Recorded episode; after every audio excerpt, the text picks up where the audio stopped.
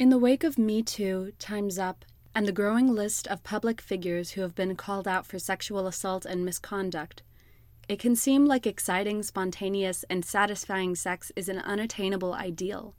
That sex is too deeply buried beneath misinformation, violence, and shame to be enjoyed anymore. And yet, I know from personal experience that that is not true. Despite the odds, people are having great sex all the time, but they don't always get the chance to talk about it. Well, today, listeners, I'm here to change that.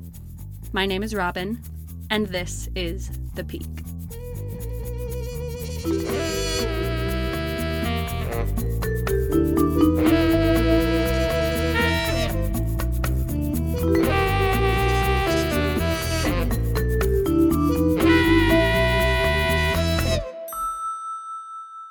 Greetings, listeners, and welcome to another episode of The Peak, the talk show about what makes good sex good.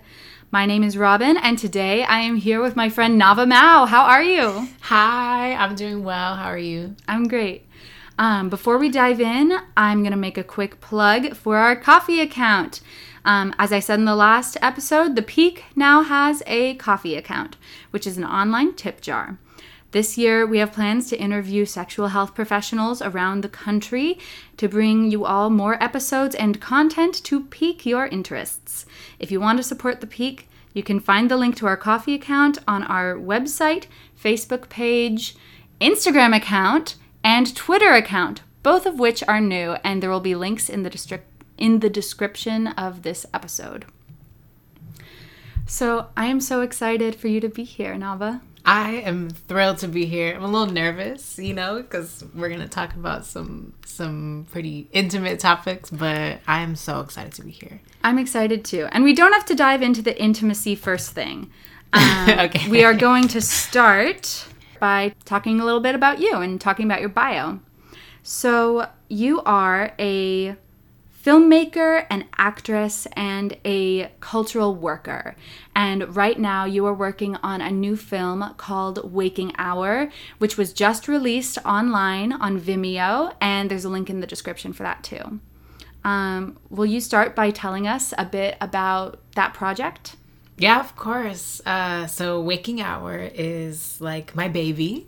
Waking Hour has like 12 other parents, is what I've been telling people because it it started as as a very personal project to me, but it has become a labor of love for so many other people. And it's a short film about a young trans woman who meets a cute guy at a party, and he invites her to go home with him. So she has to decide what she wants to do, and and then we get to see kind of how they navigate her disclosure of the fact that she's trans. Mm-hmm. I'm so excited to watch this show. Um, so you not only star in the movie, you also wrote it and directed it too. Um, and I imagine that it's a very personal project for you. And I was wondering if it was based on your own experiences as a trans woman.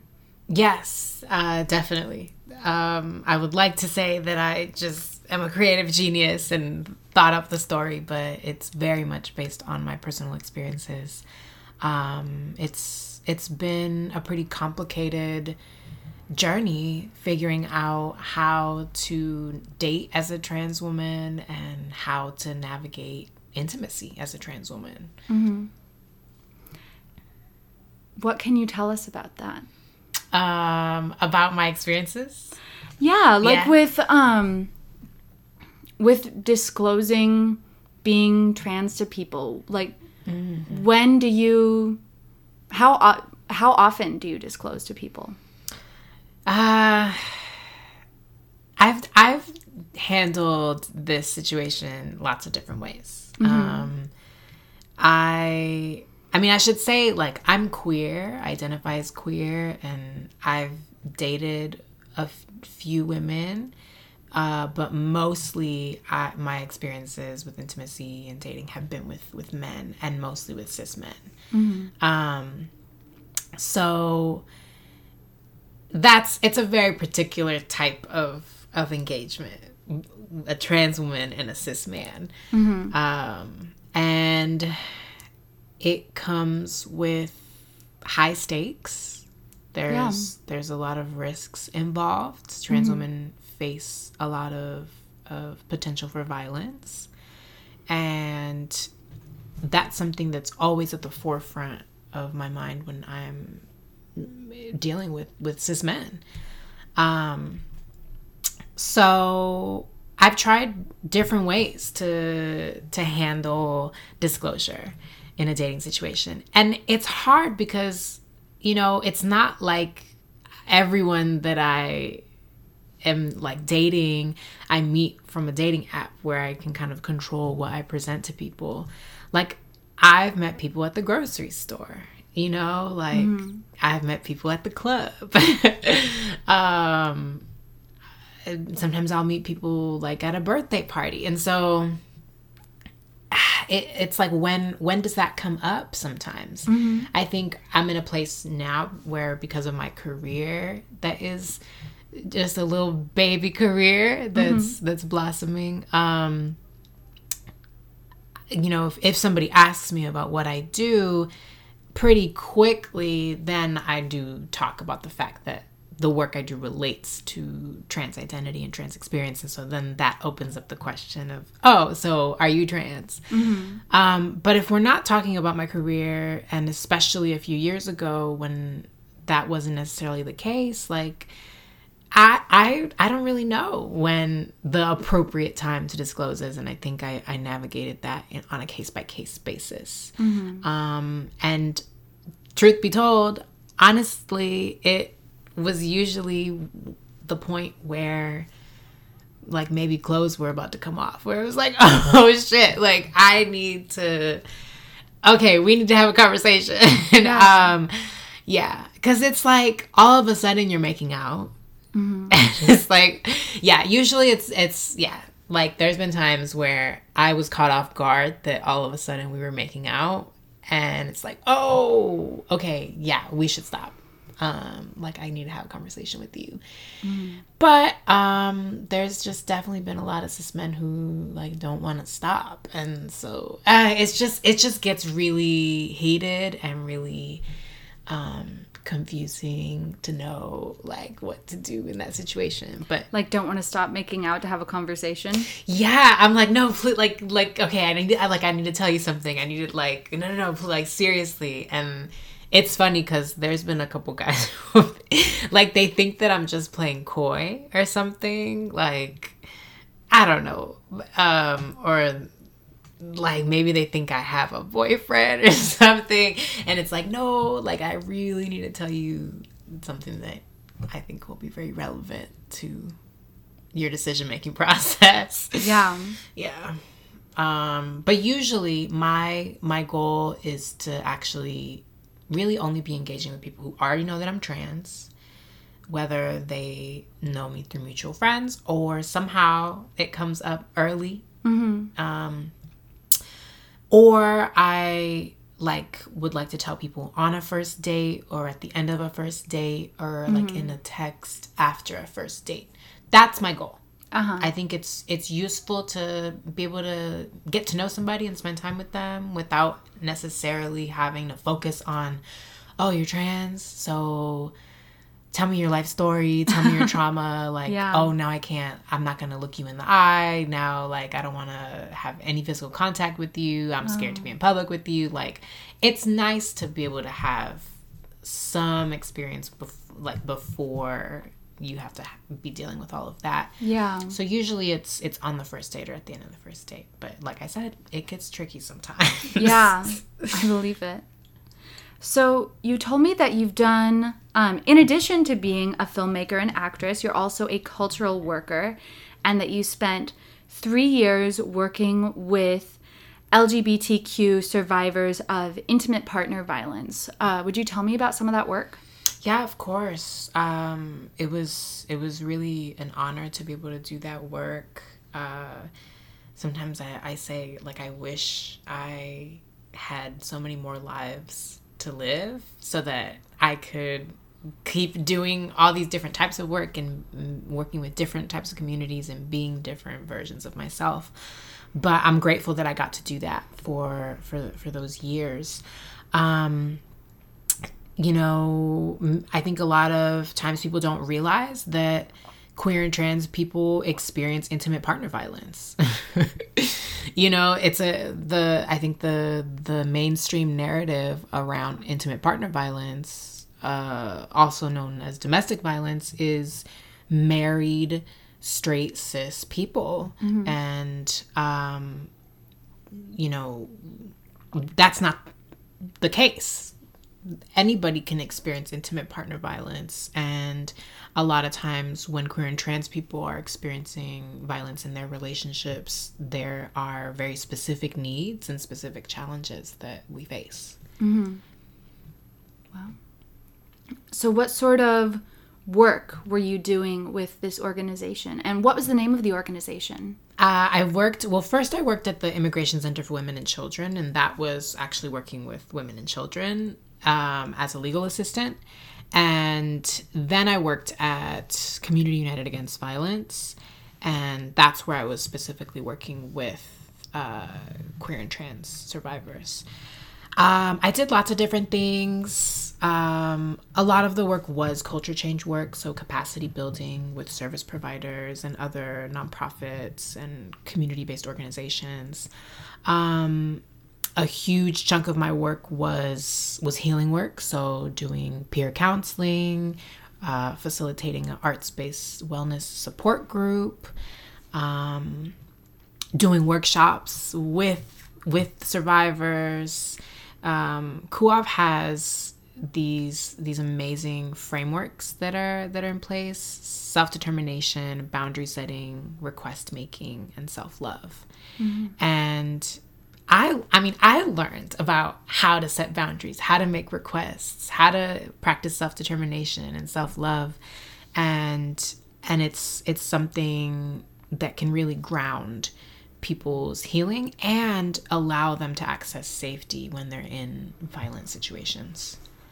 So, those words, um, self determination, self love, boundary setting, I know everyone knows what they mean, but I'm sure that they have like a specific meaning um, within the realm of um, domestic partner violence. Mm-hmm. And you, as a person who's worked in that field, um, what can you tell us about what these words mean specifically in that context? So, um, like the four word frameworks. Yeah, yeah. I think that something there are kind of a few keys to recognizing when a relationship is involving intimate partner violence and that is isolation. Oftentimes, a survivor becomes isolated from their community, their family, resources, and um, limiting or eliminating choices. And so, these frameworks, I think, undo some of that and prevent that isolation and elimination of choice. So, for example, self determination speaks to a survivor being able to make choices about how they want to live their life, how they want to navigate their relationship. Um, you know, abusers will often dictate how survivors are to behave, how they're to dress, how they are to engage with other people.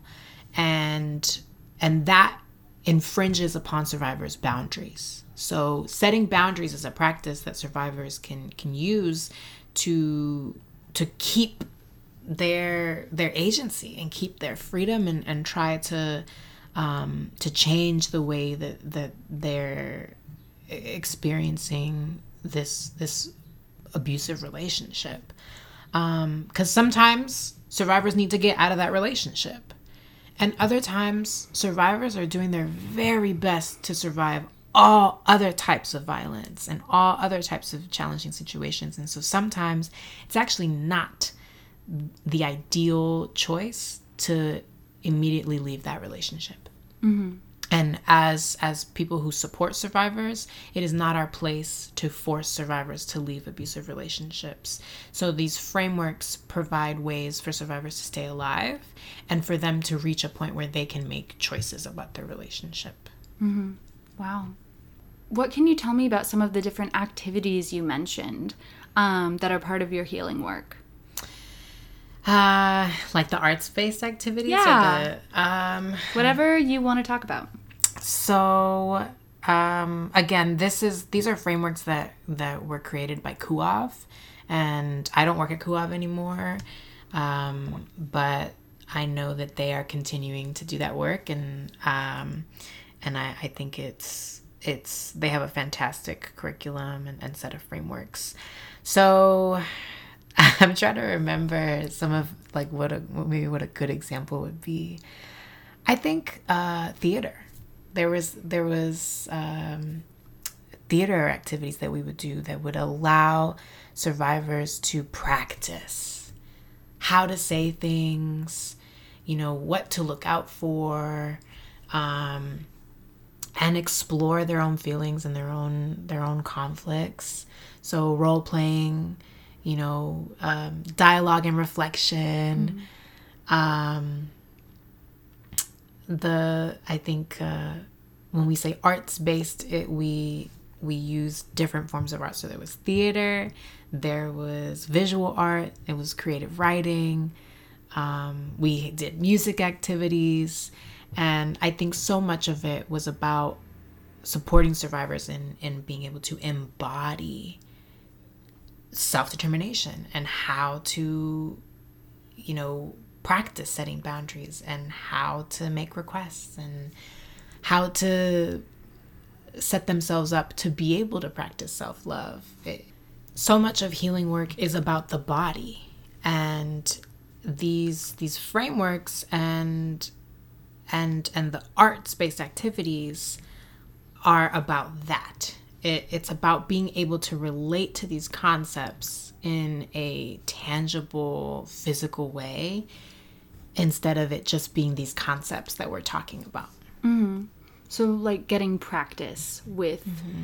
um, putting yourself in these situations in a safer environment. Mm-hmm. Yeah, and and seeing how it feels, right? Like, how does it feel to say that? How does it feel to write that? how does it feel to hear that and and we we need that a lot of times again as survivors you know choices are limited and and we're isolated so where where are we to have the opportunity to, to practice these things so CUAV provides that space mm-hmm. and would you say that you're still doing that work of experimenting with different situations through your films? Yeah, I definitely see all of my work as related. I want us to thrive. I want us to heal. I want us to love each other better. And and that's my mission in in creating stories for film and television. I, I I just think we can do better. yeah. So, um, and I believe in us. And and um, Waking Hour is a story that definitely focuses on, you know, things that are challenging, and and it is written based on experiences of trauma. So I see it as a starting point. Mm-hmm. I see it as an introduction. And my hope is to get to a point very soon where the work that I'm doing is about imagining and practicing and demonstrating what we can do and how we can treat each other well. Mm-hmm. So, sort of um, aspirational art? Yeah. Like what the world could be? I, yes. You know, low key, my, my dream is to make sci fi. I'm so excited to hear you say that. that's that's my long-term goal. Um, I I am able to hold long-term vision in my mind and focus on what it takes to get there And I think sci fi requires big budget. People are doing amazing things on a low budget in sci fi and fantasy, but um, I think I need to get the craft of filmmaking down 1st and it is it's just easier to pull that off on a low budget when you're not doing sci-fi. Yeah, you know what i mean? like like where am i gonna get a spaceship? Like where am i gonna get the aliens? Um Yeah. so that's my long-term goal is to is to make sci-fi and that's what sci-fi is about. Sci-fi is about commenting critiquing and imagining and and i and i think we need that. I think Absolutely. yeah. I saw some article recently that was talking about um, how sci fi has sort of a reputation for um, representing these very dystopian societies, but how there's sort of an emerging movement of aspirational science fiction where things are not just complete political horror stories, they're stories of what we could make. Yes, yes. I want to do that.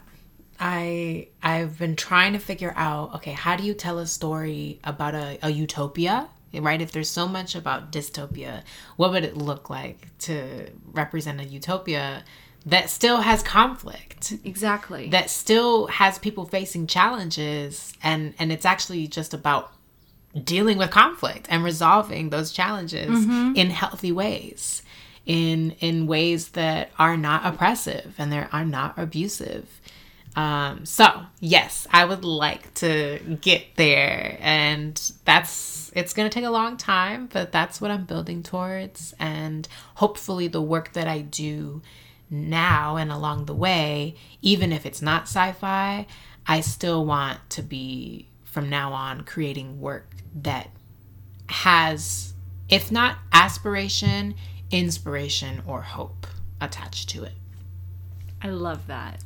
I'm so excited to see all of the things that you made. well we got to get that money so if anybody's listening okay i need financing for my projects yeah, and you guys can support Waking Hour by sharing it or even donating to it. Mm-hmm. Mm-hmm. hit me up for my venmo Okay, so I am ready to move into the personal side of the interview if you are. i'm ready okay Awesome. so, my first personal prompt is Would you please tell us about your sexual identity and your sexual personality? Okay. And I think I kind of touched on it before. You but did. I, will you know, go over it. Um, I identify as queer, which to me means that I am not straight. and I have been attracted to and have had experience with people who are not just cis men. Um, and um, I will continue to to experience that in my life. That being said, most of my experience and and I think my most frequent collaborators are men. Um, and my personality. Whew, um, I think it depends. I mean, I'm an actress. True. so I play lots of different characters. Um, yeah, I I'm fun. Um, my personality is definitely playful. Definitely um, a character who recognizes that it's a privilege to be able to have sex together and it should be something enjoyable and we should bring our best self. So i'm trying to be fully in it. I'm i'm trying to set the scene all the way. Um and uh yeah i think there i think i have different i have different characters you can ask me about them if you What want do you What do you mean by that? You're using very theatrical language. Oh God! Oh God! I forgot this was a sex podcast. um. Okay. I think honestly, I have to say at this point, my mother should stop listening if if you if you're gonna be tuned in, mom, like this is just not gonna be cool. Like, yeah, pro- the rest of the show, and probably all my family. like y'all just need to tune out. Um, uh, so okay. Um, I I definitely I I haven't like played this character recently, but I definitely was giving virgin teas for a while, like just uh, like like oh, make me show me the way. Um um and then I definitely have a bad girl. And bad girl likes to take charge and likes to fight a little bit. Um and and then I have like I cannot believe I'm saying this. Um, there's like girl in the friend group.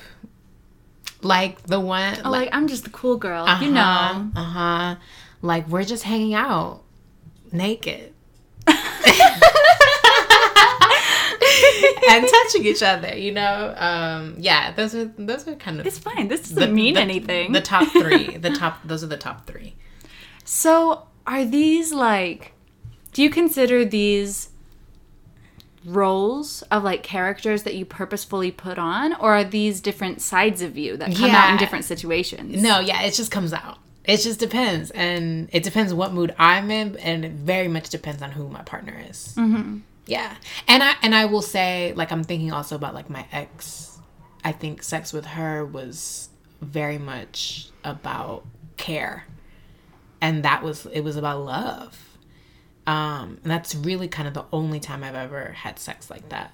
Um, so I don't know what character that is, but I would say that that mm-hmm. that was also a very different way of having sex. Why do you use the word character? because I'm an artist. I don't know. I don't know how else to describe it. I'm just, I okay. just, I think I I play different characters throughout my life, throughout my day to day. Yeah, I play different characters, intentionally and unintentionally. So mm-hmm. naturally, that happens with sex as well. Mm-hmm. Because life is a performance. Yeah, we're always performing. Yes, yes, the self. Yeah, and I have I have no confusion about the fact that my entire life is a performance. yeah. Yeah, but again, it's a, it's oftentimes so unconscious. Like yeah. Um, I think a, what makes a good performer is somebody who can recognize ways to make it more conscious. Interesting. So I would like to ask you a little bit about your transition. Mm-hmm. Oh, that's right. I did that. Yeah. so how old were you when you realized you were trans? Um, honestly, I think I was 23. Mm-hmm. I, I, I know a lot of people talk about knowing when they were very, very young. Um, but I truly had no idea that I was a woman until I was 23. Mm-hmm. I identified as genderqueer starting at age 19. Um, and I transitioned in that way. So, glitter and beards and tiny short shorts and, you know, six inch heels and just just doing all sorts of things with my gender presentation. Very like gender queer camp. Absolutely. Absolutely. Big, huge bows. I would wear like birds in my hair. Straight up, you know? Um, I loved it. I, I miss those days sometimes. Um, but that's that was me. That was me for about four years. Mm-hmm. Um, and it and at some point it it just I wasn't feeling good. Mm-hmm. I I mean, I, you know, I'm sh- I hope people at this point kind of understand what it might be like for somebody to have gender dysphoria and to feel like they are not living their life as the right gender. Um, I mean that that is a deep, deep conflict within yourself, and so I'm not sure if that conflict has just always been there and I was trying to resolve it in different ways, or if that conflict kind of surfaced over time. Mm-hmm. Um, but it, it was around 22, 21, 22 that I started. I mean, I've always had body image issues, mm-hmm. and it was always about fat mm-hmm. and and fat phobia, right? Um, so I was anorexic. I I had to go. I was partially hospitalized, um, and so I dealt with that. And I reached a point where I was I had a much healthier body image, but uh, something was still wrong. And and it was my body hair and it was the shape of my body not necessarily the size. And it was the body parts I had, and it was how people treated me, and it was the face that I saw in the mirror, and it was the fact that I would shave and feel better, but then, you know, a few hours later, the hair is growing back. Like, I, there was a moment where I realized, oh, like this is gonna keep happening. Like, it's just gonna keep coming out of my face. and I think that it was really, it was body hair and facial hair for me that mm-hmm. made me think, okay, maybe maybe this is something else and um and it just really took a lot of time for me to accept that I'm a woman and to recognize that I'm trans. Mhm. That's so interesting. Um what what part of it? I don't know. I always the next question I was going to ask you was at what point did you realize that you were going to need to transition? But you just sort of answered that mm-hmm. with your um, description of the hair mm-hmm. and how it was mm-hmm. just always going to keep growing back. Mm-hmm. mm-hmm. I just think that's very poetic. Mm-hmm. Um, so, um, did you decide like right away that you wanted to transition fully into being a woman at that point? No. Oh my God. Every step of the way, I was so unsure uh-huh. and so anxious. And so, again, because I had lived as genderqueer and recognizably genderqueer for so long, I was not afraid to be gender nonconforming.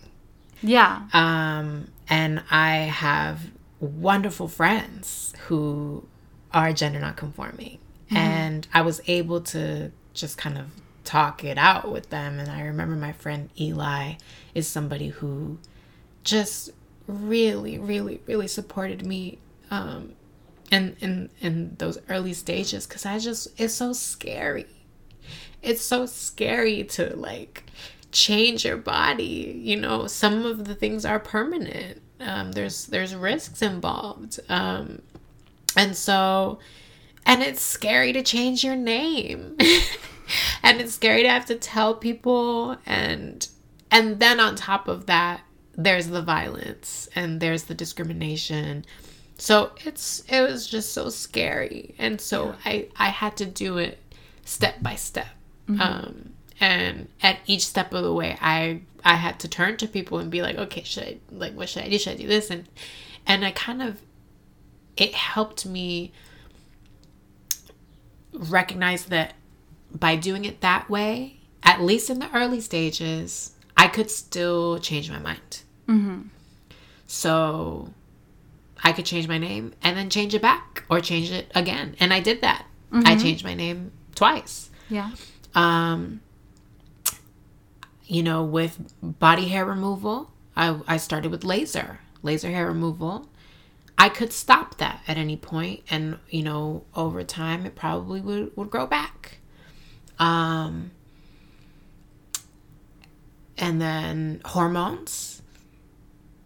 I could go on hormones see how I feel see how things are going and I could stop that and go back. Mm-hmm. so I did it that way and each step of the way I was not sure and it was definitely something I just needed to try. But I just had this feeling like I think that there's something better for me.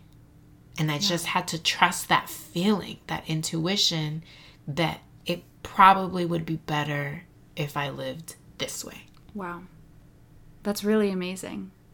I just wanted to make a comment that I said earlier that you transitioned fully. Mm-hmm. Um, in the context of this conversation, I just mean that you've taken hormones and had surgical procedures done. What I do not mean is that in order to be legitimately trans, people have to quote unquote fully transition. Um, and I just wanted to make that disclaimer on what I had said. Um, I appreciate that. Yeah. Yeah. Because again, like I consider me changing my appearance and my pronouns at age 19 to be the beginning of my transition. yeah, And that can be enough. That can be a full transition. it can. Yeah. absolutely. Um, so you've had you've done hormones and laser therapy. Um, you mentioned before the interview that you've had bottom surgery, um, and that this was all very nerve wracking, but ultimately affirming for you. Yeah. Yeah. So this might be a very personal question. If it is too personal, you don't have to answer it. But so how do you feel now? Do you still experience gender dysphoria? Mm, mm. Yes, I do. Um, not very often. I think I have a lot of privilege that a lot of trans feminine people and trans women do not have, which is that people see me and they assume that I'm cis.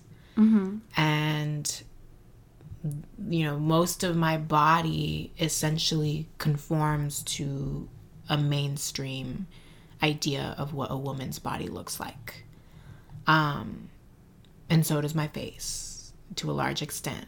And I have long hair and I'm small and I'm pretty, you know, like You are. um i'm light skinned like there's a there's a lot of things that about me that do fall in line with what society expects a woman to be. And and that i think makes it so that i i do not experience that much gender dysphoria as i used to. Um but obviously I'm still having my own trans experience, and I'm, I do experience dysphoria. Um, there's there's this tricky like thing that happens where, or at least for me, there are things that I was not dysphoric about until I started medically transitioning or I started paying attention to them or I changed one thing and it's it's the strangest thing um like i'm trying to think of an example. Um maybe my maybe my voice is an example. I never had a problem with my voice. I mean i never loved like hearing it but most people don't. Um uh, but it wasn't until i started appearing and presenting it in a more binary feminine gender mm-hmm. that I started to recognize that my voice played a role mm-hmm. in my presentation and how people treat me. And and so the more I paid attention to that and the more I realized what was going on with my voice, I started to struggle with my voice not being able to do what I wish it would do mm-hmm. And sounding too much like a man, which is absurd because I have a very feminine sounding voice. Um, but dysphoria makes it so that I hyperfixate on that. And so I think with dysphoria there is this this balance we have to strike of self-acceptance and self-love and appropriate you know, medical or social transition that will help alleviate that dysphoria. Wow. That's a really fascinating insight. Thank you for answering that personal question. yeah. And let me know if I'm talking too much. no, you're fine. okay. Um, so what has been your favorite thing about transitioning? Um. Ay, yeah, ay. my favorite thing. How do I describe it? I think estrogen. Because estrogen changes the way you feel in addition to the way your body appears and functions. Um, there are times where I just feel so cute. Yeah. I just feel like soft. Um, I like how emotional I am. um, I don't know. I just I, I I like that I I feel like I can relate to women um because of how estrogen makes me feel. Because I think that it's similar to how estrogen makes all women feel. yeah. Obviously, we all have our own experience in our bodies and womanhood, but there are things that that I think uh, we can relate to as women. I definitely think so. Yeah. So, let's talk about sex. Okay. Okay. Back to sex. Yes. Yes. I, yes. Sex podcast. Okay. Yes. Well, but it's all relevant. Yes. Um, yes. Gender and sex, although different, are very connected in many ways. Um, so, would you please tell me about your first time having sex Oh my or a sig- god. or a significant early uh, sexual experience? Oh Lord. Um. Okay. I think. I think I might. I think I might give you the first time because why not? Um. Okay. Whatever you're comfortable with. I had this friend, and so uh, like this at this time, I was still publicly identifying as a boy and a straight boy. But I had, you know, I had a couple friends who obviously I had talked about like maybe I'm bi, and that's the word that felt right for me at the time. Um, and one of those friends had run away from home.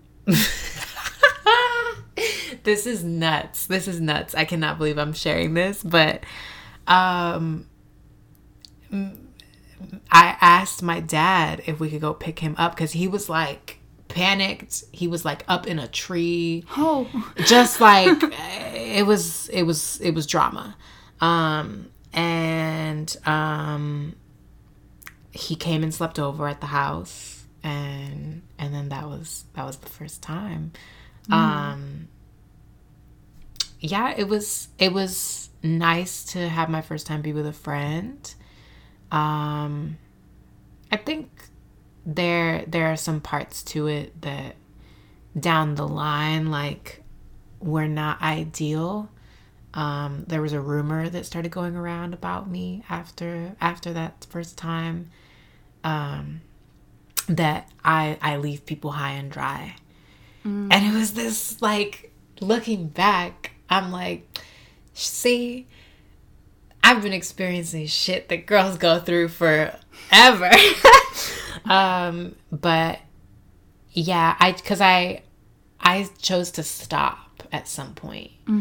Um because i was anxious and dealing with homophobia and um young and inexperienced and i just you know we did a couple things and and then i didn't want to do any more yeah. you know i wanted to go to sleep Yeah.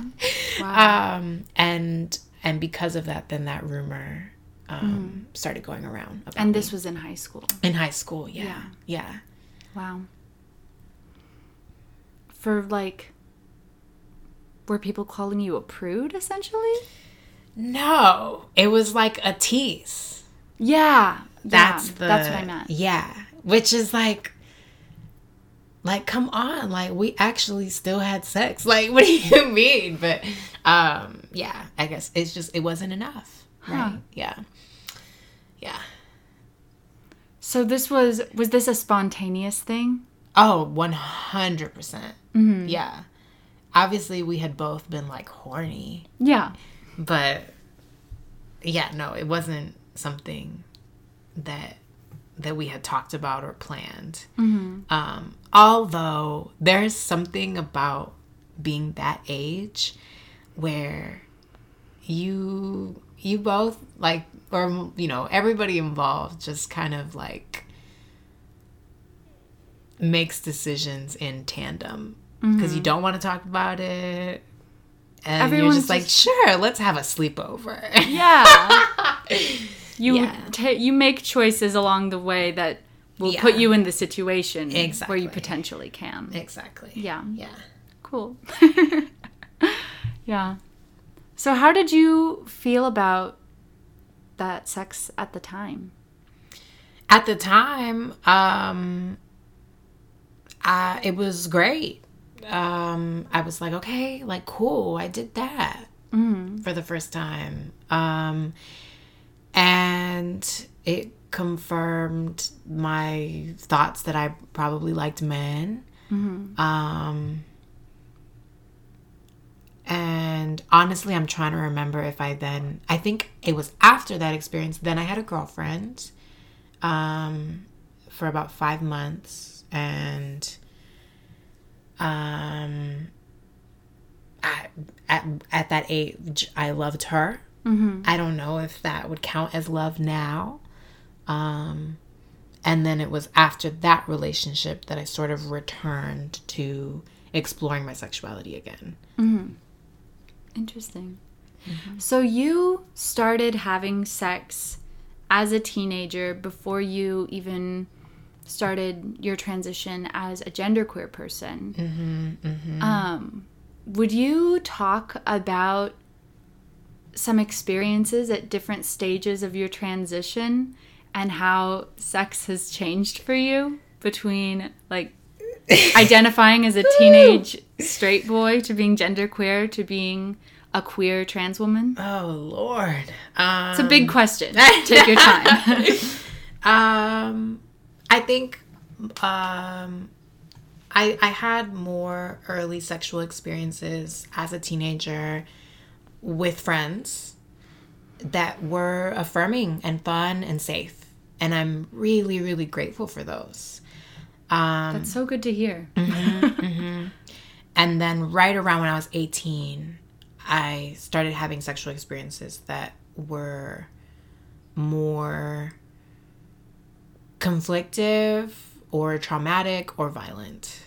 Um, and it, again, it's looking back, it's like, oh, wait, that maybe d- shouldn't have gone that way. Um, so I I just um I think ah, I think I in some ways I took what I could get. I I've for a very long time felt very isolated from the sort of it felt like a secret world of sex that gay guys got to have.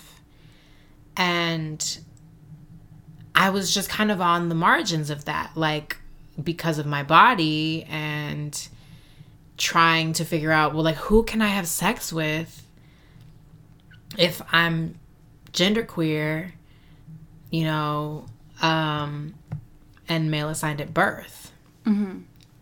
Um, so it was like people from apps, a lot of older men. Um, I didn't get to have the the sort of like meeting people at a party or dating anybody. Or um you know just like a, a friend. Or or meeting somebody in person and like having like a casual thing. I had a lot of one time experiences with men from apps. Um and you know those kind of run the gamut of of how those experiences were Yeah. um yeah i've definitely and uh, unfortunately i've i've experienced traumatic sexual experiences Yeah. several times um and when I then transitioned again and identified as a trans woman, um, that's the first time that I started engaging intimately with straight cis men. So I was about 24, 25 mm-hmm. when I started sleeping with straight cis men. And that shift, that to me feels like the most significant um, shift in in experience that I've had. Mm-hmm. Uh, it's just, oh man, that is full of of complication and um, danger yeah. and feelings. Um, yeah, that the, these past few years have have changed me. Um, I'm yeah, and and there are a lot of ways that I've changed, but engaging intimately with straight cis men changes you. How so? um, I feel like I started experiencing what it what it's like to feel like somebody's using you for sex. Mm. Again, even though that's a lot of what I experienced before anyway, it, the the way that that feeling came about was different with straight cis men. Because there's this performance that straight people do around dating where straight men are supposed to like woo a woman mm-hmm. and like convince her that there's the possibility of more than just sex and that that's how you convince a woman to have sex with you. You get her to have feelings for you. That's the sort of historical script that straight yeah. people follow. And i i just didn't know.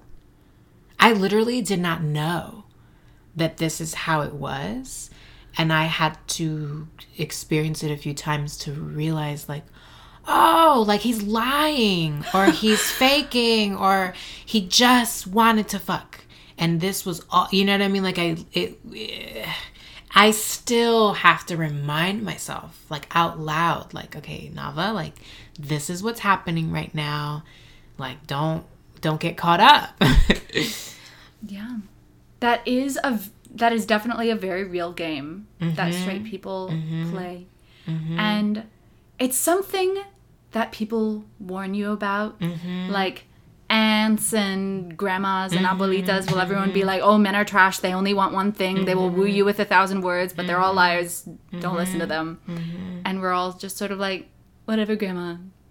Bye. I'm going to go do what I want. Yeah. And then it happens to you, and you're like, he? Yeah. Yeah.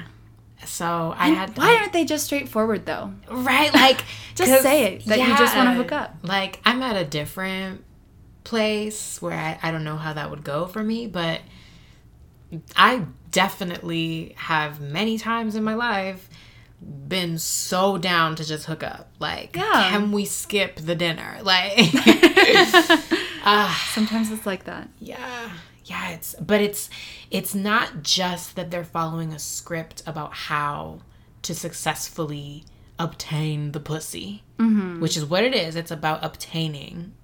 It's it's about winning the pussy. The conquest. Mm-hmm. but it's not just that they're following that script but i really think a lot of times for a lot of men that's part of the allure. That's part of the desire is to play this game. And to get her to fall in love with you. Mm-hmm. Mm-hmm. It's it's about power, um, and I'm working on communicating less cynicism about men um, because I, in my heart, I like I said, I want us to win. I want us to thrive. I want us to heal, and I think we can do that collectively. Yeah. Um.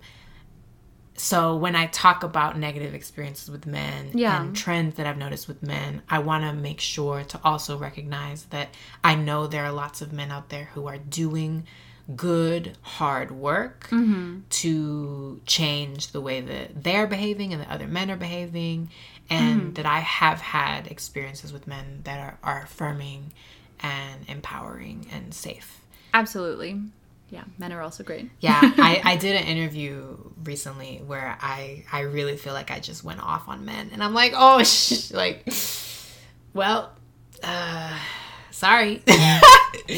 It happens. yeah, It happens to the I best know, of us. I know it's yeah, but Um, but on the topic of communicating about sex and these sort of like in between the lines rituals that we perform around like actual sexual activity, um, could you talk about consent and how you like came to understand consent at different periods in your life?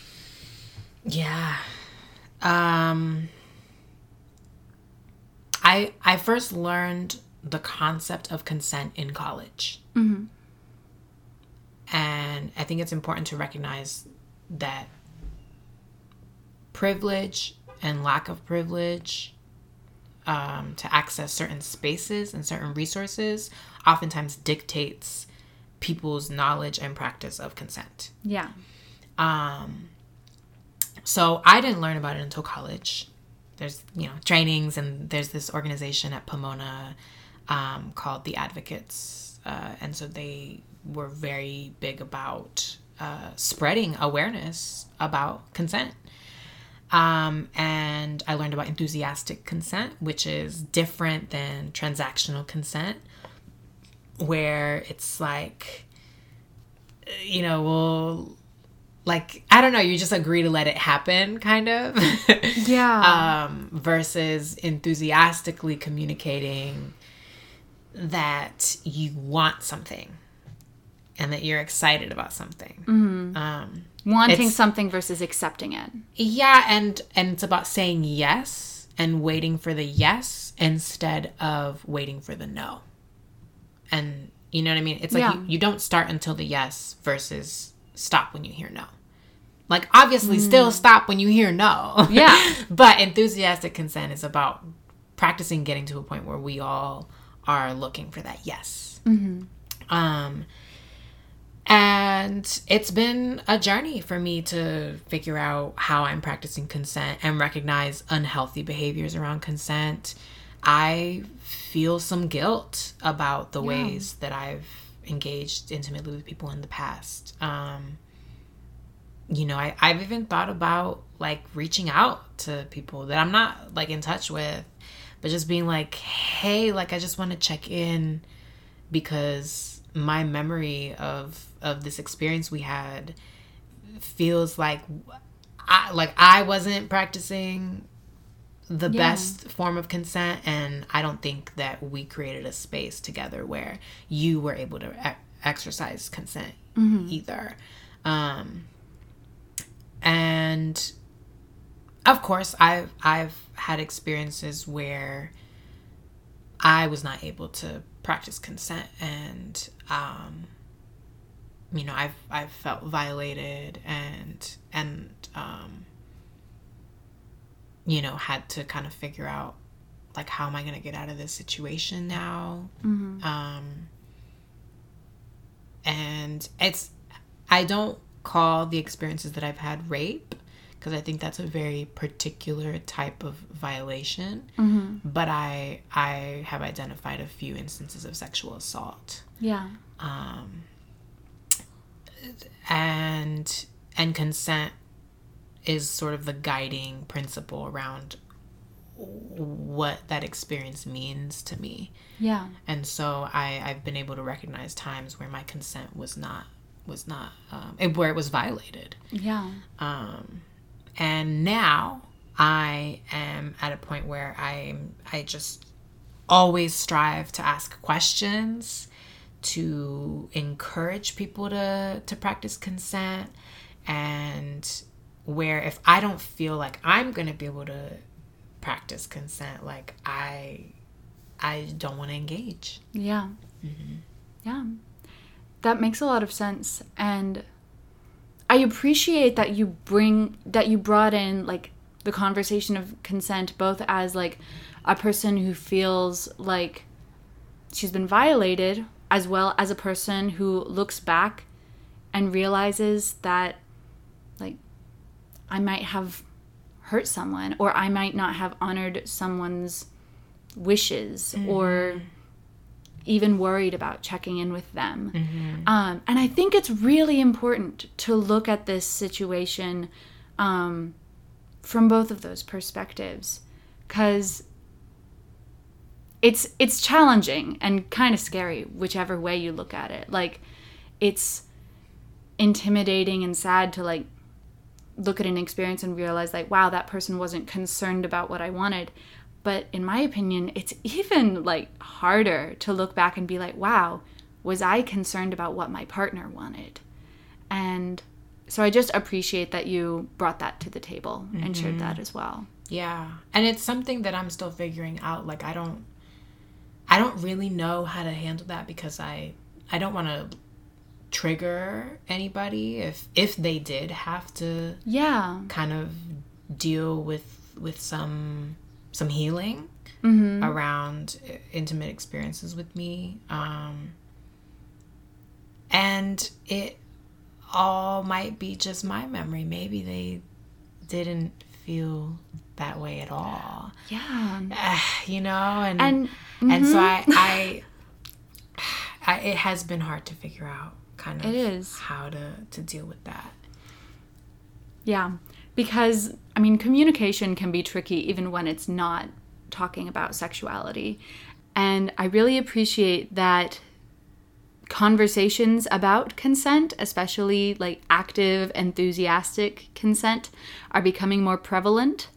And yeah, I I feel as though like come hell or high water, we are moving towards that as a society, and I'm just glad that it's happening.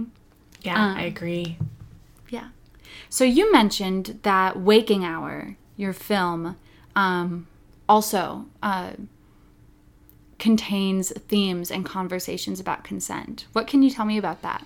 Yeah. So, without spoiling the plot, um, I think that in in Waking Hour we get to see a story where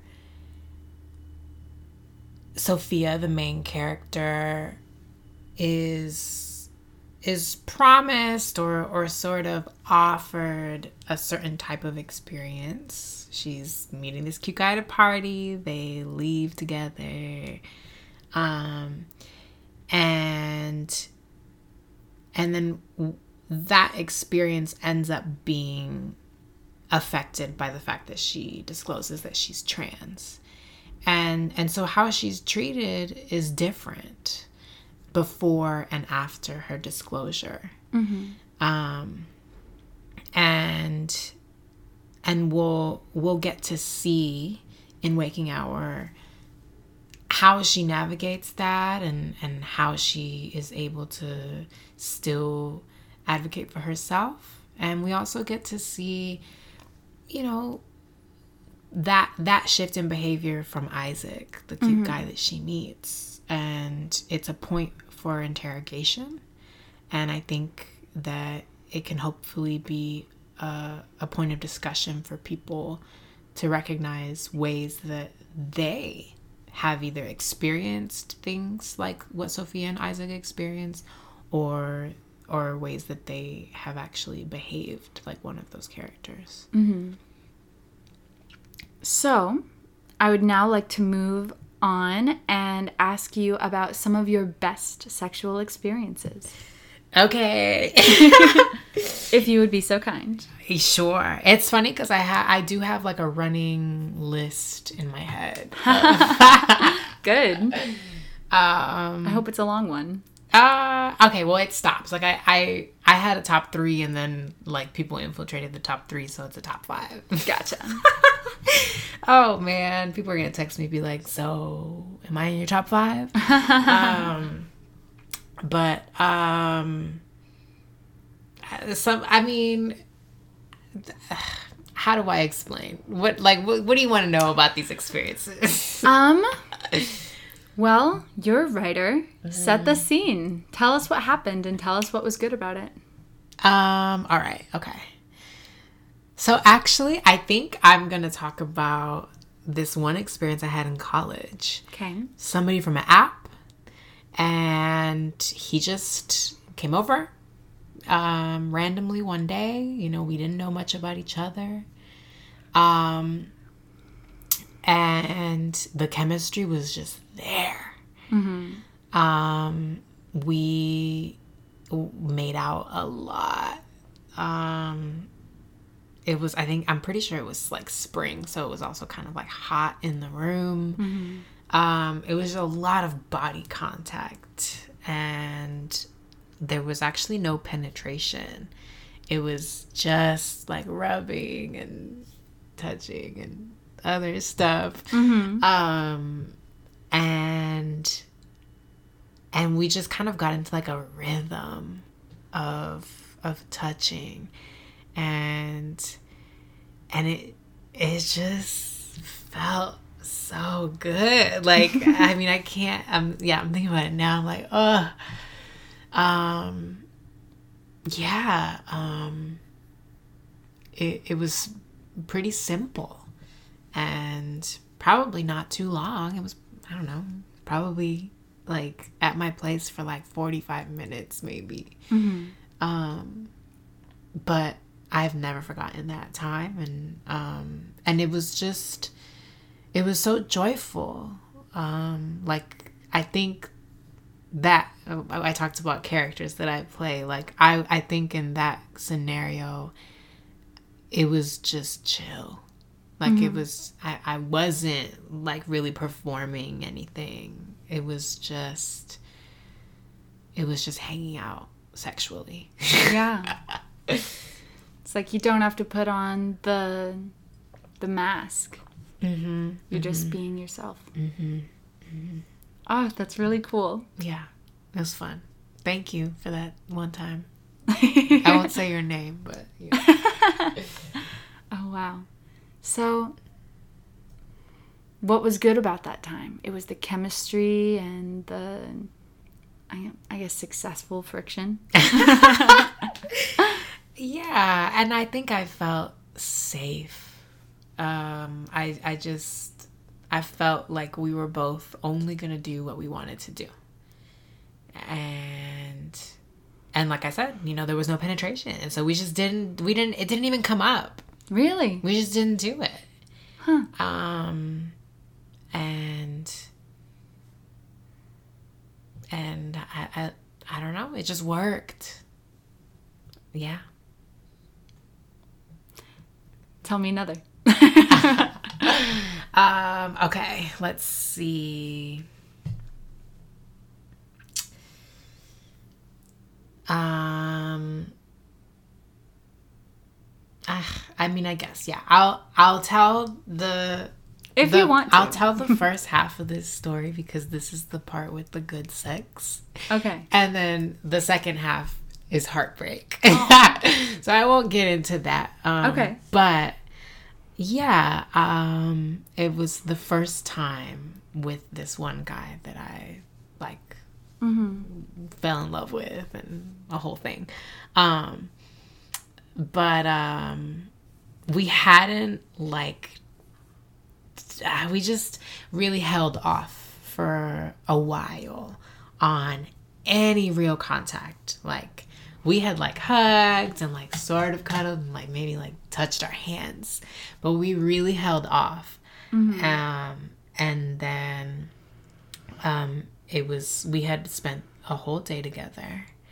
Um, and and we just it was that whole day was ridiculous. Like i i can't even get into like everything that happened that day. And then there was like multiple people involved that day. But um so we had spent the whole day together. And fi- so we're at his apartment. And i'm deciding like okay am i gonna go home or am i gonna stay? And it was I actually still had not told him that I was trans. Um, cause that's that's how I was living at the, at that time in my life. Um, I very much had that moment that Sophia has in the mirror in Waking Hour. I had already shot Waking Hour, but I had that moment in real life Oh, wow. after after we shot that film. When life imitates art. Oh God. Um. So I was in the looking in the mirror at his place, talking to myself, like, okay, this could go south at any moment. Like, you know what I mean? Like, you gotta really be ready. You gotta make some decisions here. Like, what's going on? Um, and um, yeah. So I eventually. So I chose to stay. It was just like impossible to leave. It was at that point like we had just. It was impossible to leave. Um, and so I stayed and um, I disclosed, and that required a whole conversation. And like, um, you know, he kind of needed a moment, and um, there was some difficult parts to that. Yeah. But then he got over it. Rad. um, and then we had sex, and it was like, and so it's like, oof, just the kissing. It was like because we had held off for so long that once we finally touched, like once our bodies finally connected, like it was, it felt like hot glue. You know, like a hot glue gun. Mm-hmm. Like if you get that on anything and it's sticky and it like it's hot, it's hot. It kind of burns you. Yeah. Like that's how it felt. It was. Whoa. I was like, once we finally touched, like we could not separate. Um, and it was so and like literally was I can't. It was like hard to remove our limbs because we just wanted to be so stuck to each other. It was. It was so much. It was too much, honestly. Um and yeah, and so then we we had sex, we did things and um and that's really one of only two times that I remember enjoying vaginal penetration. Uh-huh. Um and that's actually the last time that I ever enjoyed pen- vaginal penetration. And, Uh-huh. um, yeah, because I have like issues from surgery Uh-huh. that now essentially means I I can't have penetration. Um and yeah, it's healing from from vaginoplasty is is weird because it's it's a long game. You kind of don't know until you're like a year out how it went. And that whole first year you're doing dilations multiple times a day. Oh wow. So I had to dilate four times a day for the first month, uh, three times a day for the second month, and then two times a day. It was supposed to be for whole, for the whole first year, but it was actually only the I only did six months because I had a movie to make and I was over it, and um, and then dilating once a day for the whole first year, and then you are supposed to dilate once a week for the rest of your life. Um, and so this was right around uh, like the like the 10 month mark. And um i yeah I, I still at that point was able to have penetration but i was injured from that experience so it's it's tricky because i enjoyed it very much yeah. um, but I, I was significantly injured. Um, and so it was since that time I have not chosen to have vaginal, vaginal penetration. Um, and um, and I I just don't I can't do it anymore. Um, as far as I know, at this stage in Yeah. my recovery, that's where I'm at.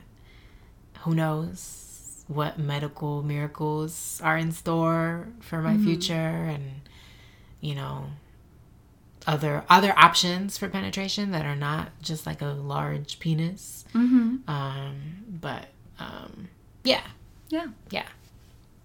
That's so interesting. Um, would you talk a little bit about how sex for you has changed over the course of your transition? Um, yeah. Um,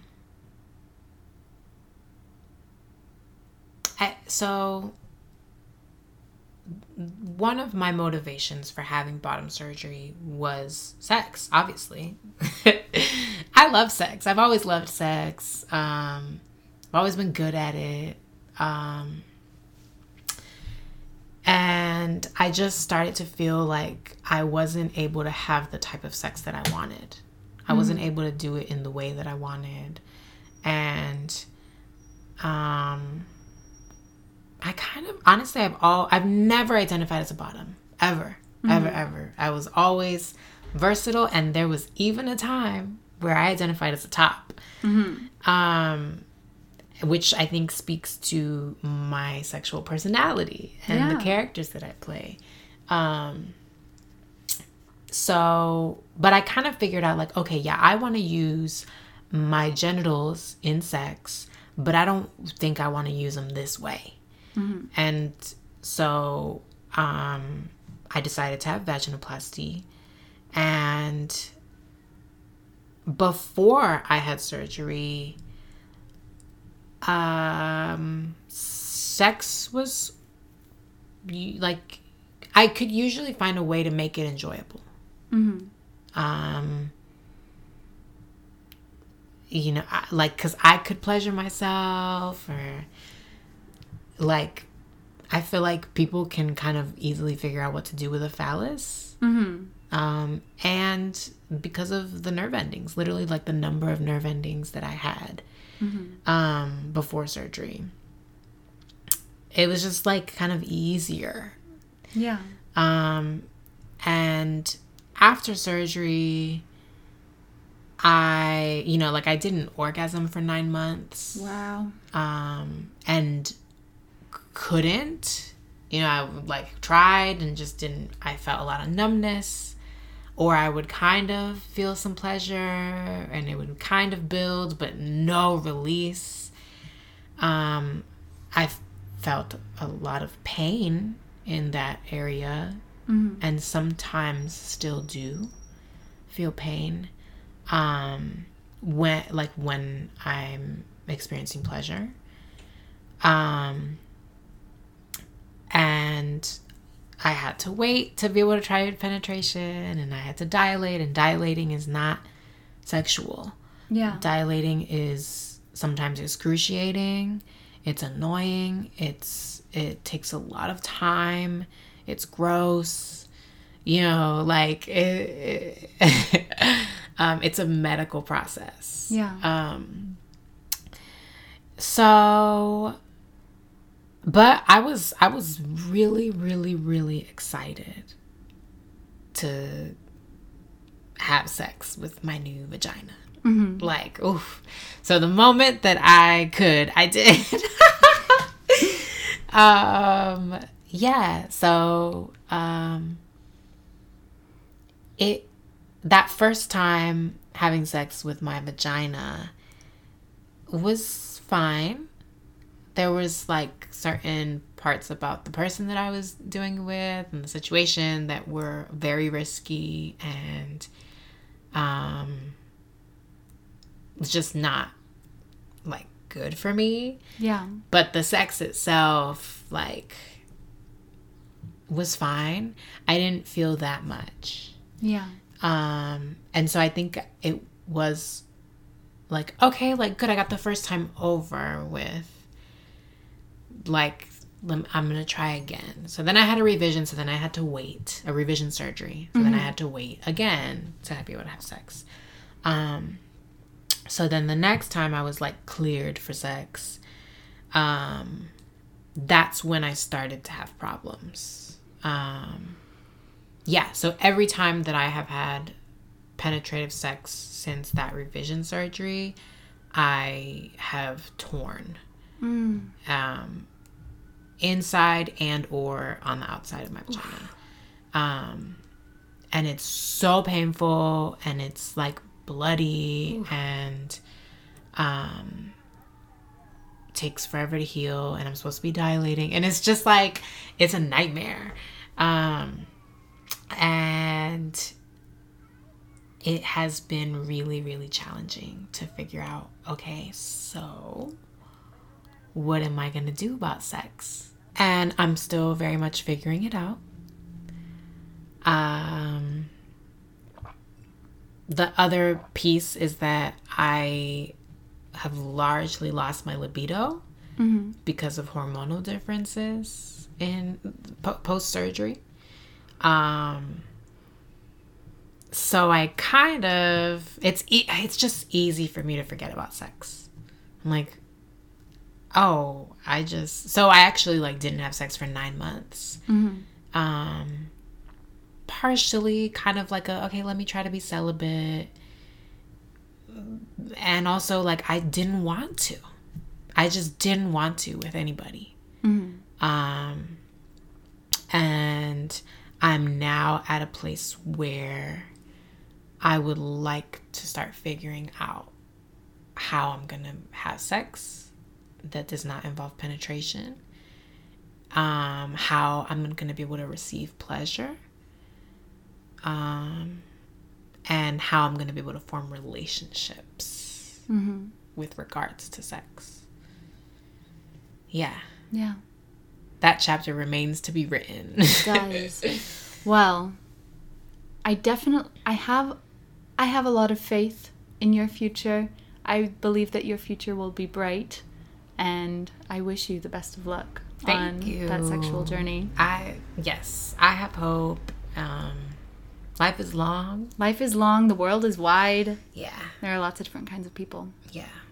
So it is almost time to wrap up the interview, but I would like to ask what you have what has been the most important lesson for you over the course of your sexual life? Hmm.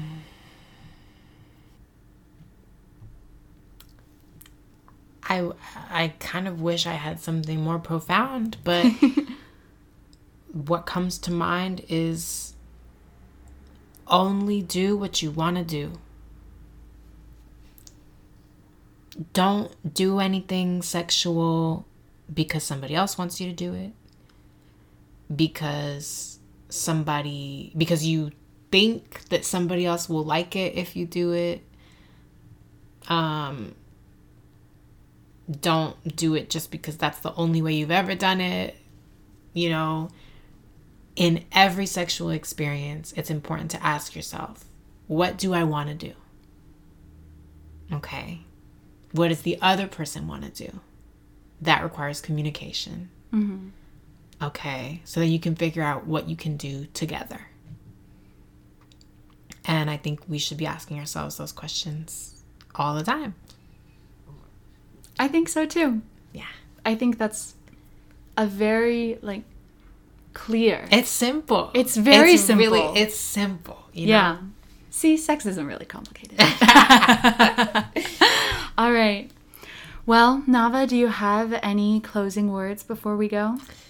Yeah, I just wanted to say thank you for having me on, on the ah, show. Thank this has you. been such a wonderful conversation. Mm-hmm. I definitely talked about a few things that I've like maybe never told anybody and definitely not, you know, on a podcast. Yeah. Um, so I really appreciate this opportunity and I admire this space that you've created for people to, to have these conversations. Thank you. Um, I want to say uh, that people are welcome to reach out to me um, via my website, navamau.com. Mm-hmm. That's N A V A M A U.com. And it has contact information on there if people need to be connected to resources. Um, and please, please check out my film Waking Hour. A lot yes. of people have worked really hard on this project. I'm really proud of what we've created and I I hope that this story can be meaningful to to anybody who who needs it. Mm. And so you can find Waking Hour online for free at wakinghourfilm.com. Uh, and that's W A K I N G H O U R F I L M.com. Awesome. And follow me on Instagram. you should. Her her Instagram is gorgeous. it's Nava Mau. And on Twitter, okay, because I have thoughts. I'll link to all of it. Yes, okay, I'll link to all of like, it. Come on, like, yeah, she's smart and pretty. So. Ah, Nava, it has been such an honor to have you on the show, especially since there's uh, exclusive information on the peak only. And Yes. I'm just so happy I got to spend some time with you. Yeah, thank you. All right, thank you too. Have a great day. Thanks. Thanks for listening to The Peak, which is hosted and produced by me, Robin.